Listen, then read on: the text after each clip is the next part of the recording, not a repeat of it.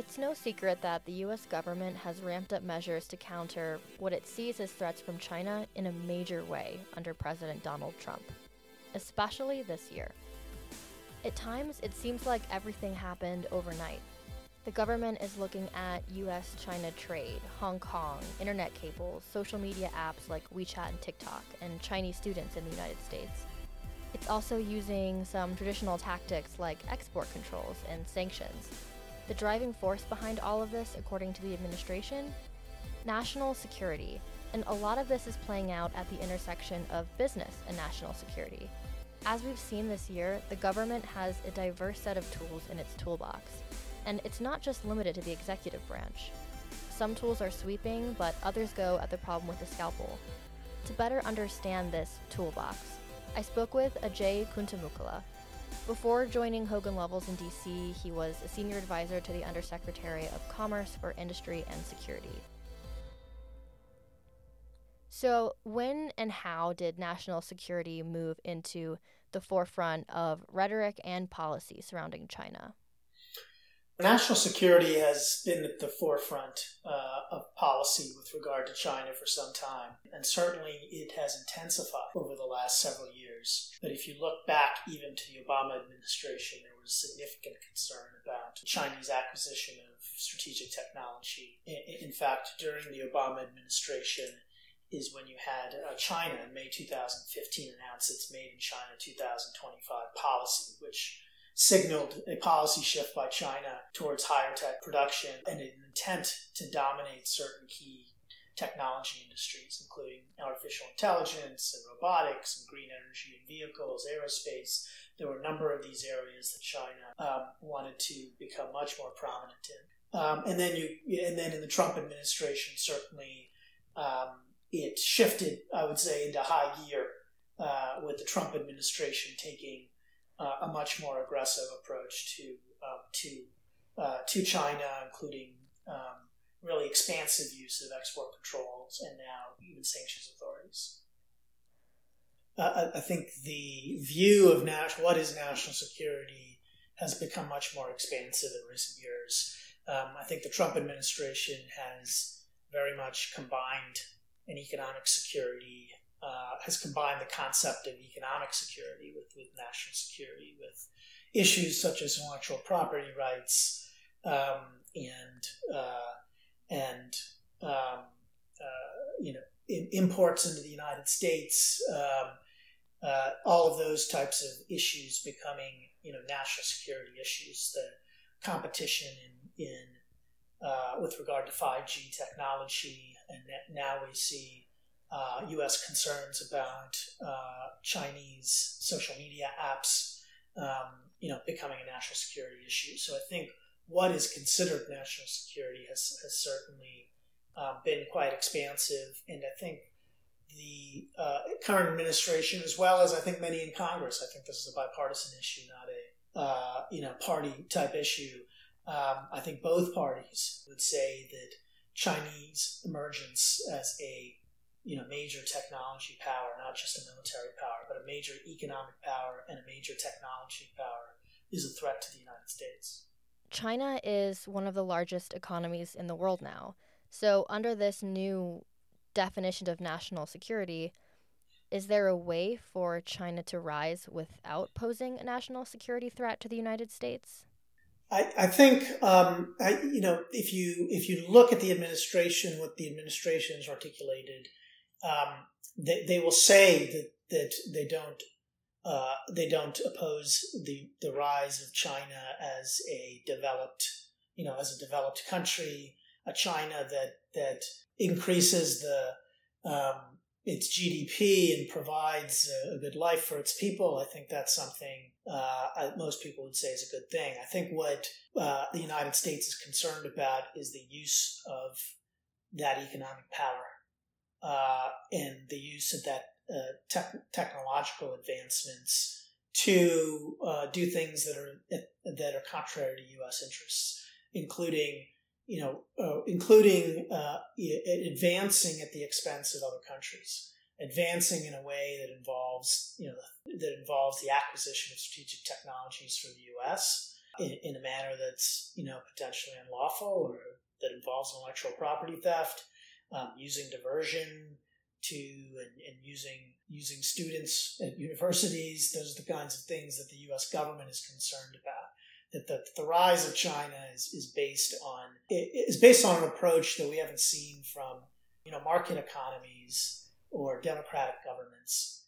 It's it's an approach that is aggressive. It's an approach that I think the U.S. feels is is aggressive, is, is targeted at the most leading edge technologies in the United States, and then will be used to reinforce and support an ideology that's, that threatens the United States, one of a, a system that's not democratic. The United States government is taking a self proclaimed whole of government approach. What does this actually mean?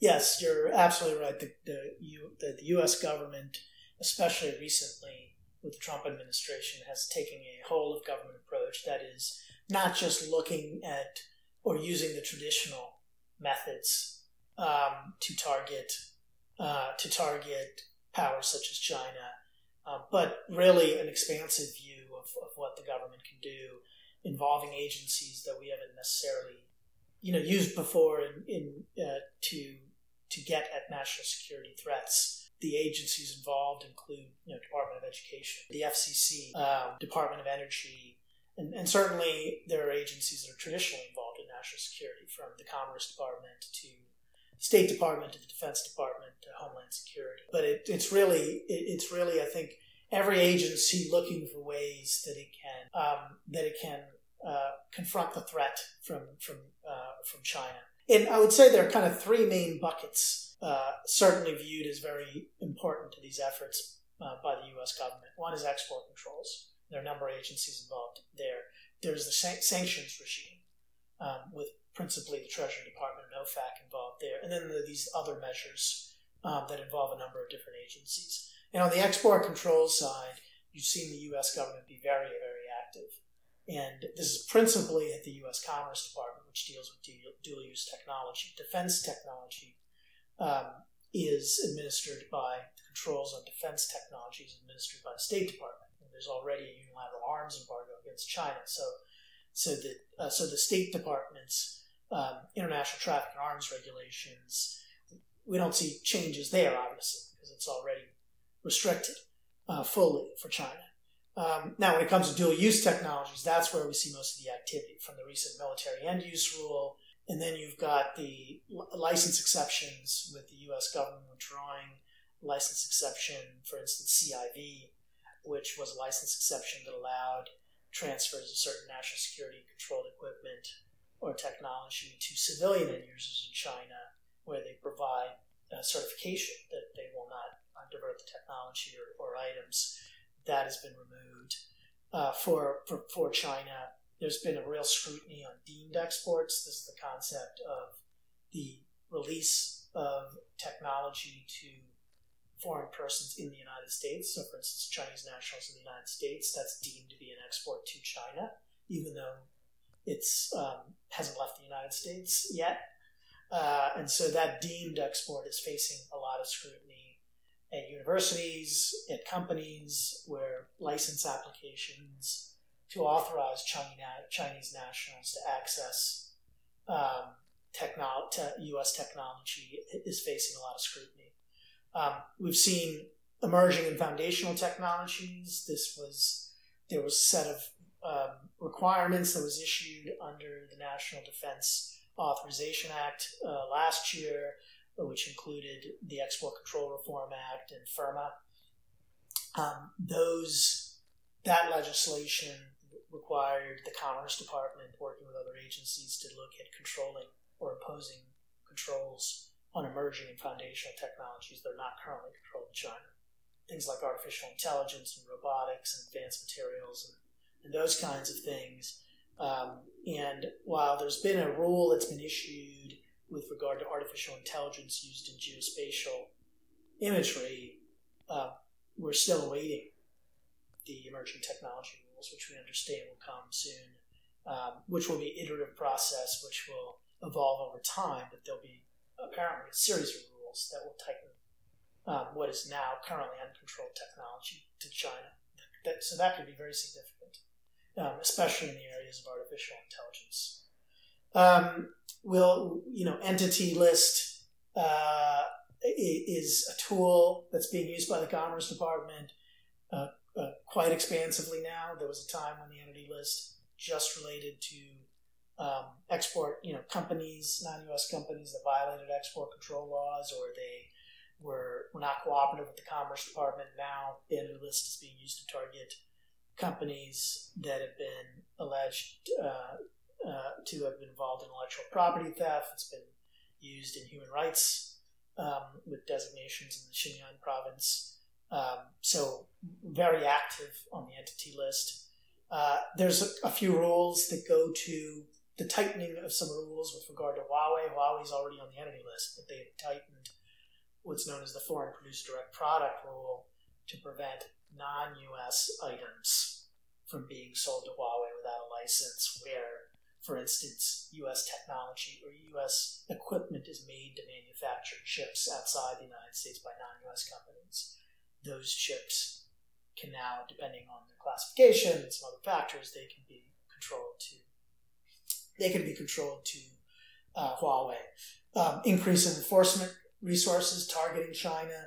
Uh, we've seen the Hong Kong decertification with with the Commerce Department suspending license exceptions that were available for Hong Kong that gave Hong Kong favorable treatment over China. That is now gone. Um, Hong Kong is treated just like China.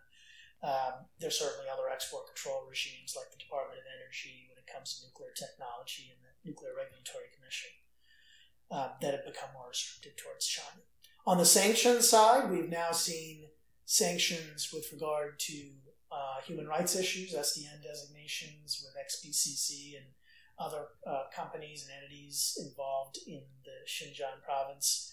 Um, we have seen now the first, uh, you know, list of um, uh, persons in Hong Kong that have been designated under the Hong Kong sanctions authorities and executive order.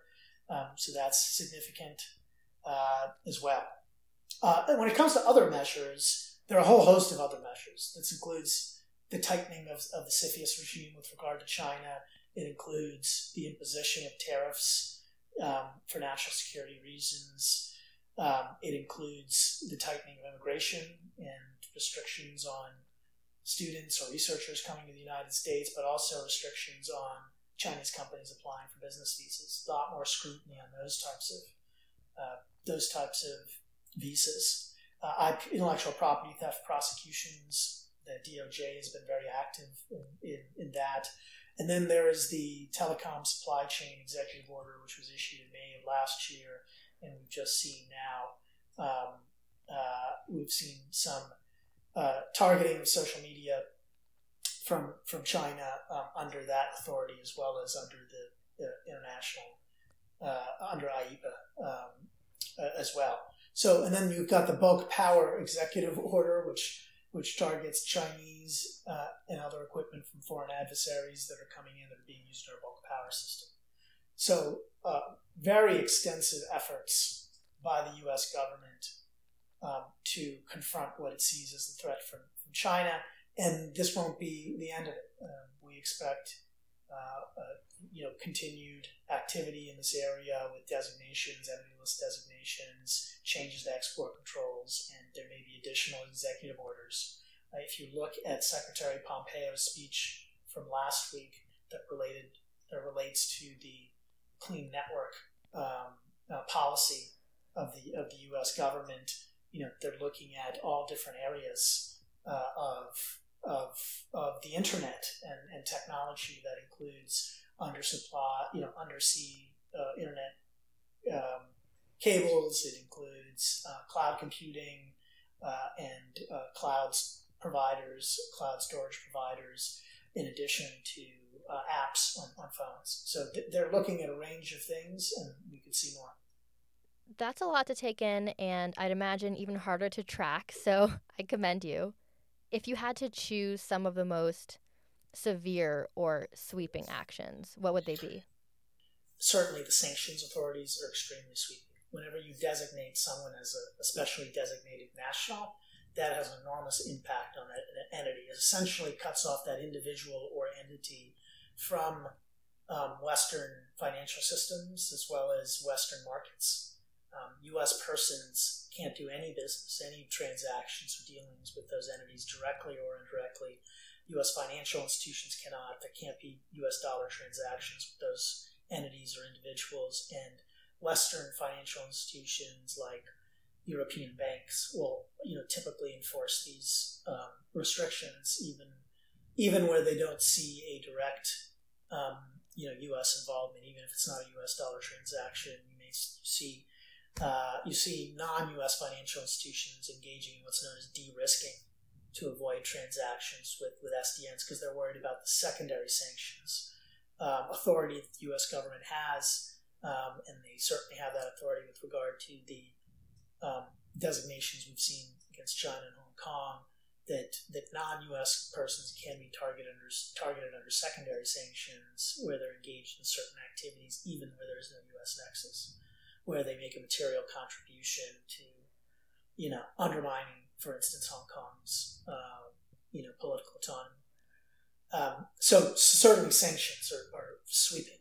Um, I, w- I would say on the export control side, the uh, military end use end user rule is, is quite complicated um, and can be read to be fairly expansive, depending on how you know on clarifications and how it's implemented over time by the Commerce Department. I think as of now, there are a lot of questions about its implications. Um, you know, if if you're one of the items that are listed uh, in the appendix to the military end use rule, the definitions of military end use and end user now are quite expansive. So that is that's an area I think of concern for, for industry and, and how to operate under those rules. Um, and, and, certainly the executive orders that we've seen both with information and communications technology and bulk power are quite sweeping. And I think the concern is that from industry is that we see more executive orders, more executive orders that, that, that implement sweeping restrictions on entire parts of, um, you know, on, on major Chinese companies um, as well as major parts of the you know Chinese economy. Do you see this trend of using executive orders in this way continuing? Is there any pushback on it within the USG? That's a good question. It, it, it is certainly much more sweeping than what we've seen in the past. Um, uh, but the president has always had this authority. You know, you know, many would say that um, the International Emergency Economic Powers Act really gives broad sweeping authority to the president to restrict international transactions. The power has been used fairly carefully and deliberately. Um, I think now we're seeing a much more active use of that power to target China, and and I do think it will continue. I think the barn door is kind of open now, um, and I think it, it will be it will be it will continue to be used um, because it's very tempting to use it uh, you know, for for a president. And the downside, of course, to that approach is that it really it, it's so sweeping and catches so many transactions that companies and countries will start to say will will, will start to restrict their business with U.S. companies in order to avoid U.S. jurisdiction. And so that's the danger here. Or they'll start to move away from US dollars, can have a significant, significant impact on, on the US economy. So if the more you know sanctions, financial sanctions are used, the more there's an incentive for China to lead efforts to move away from the US dollar as the standard for, for international transactions and reserve currency.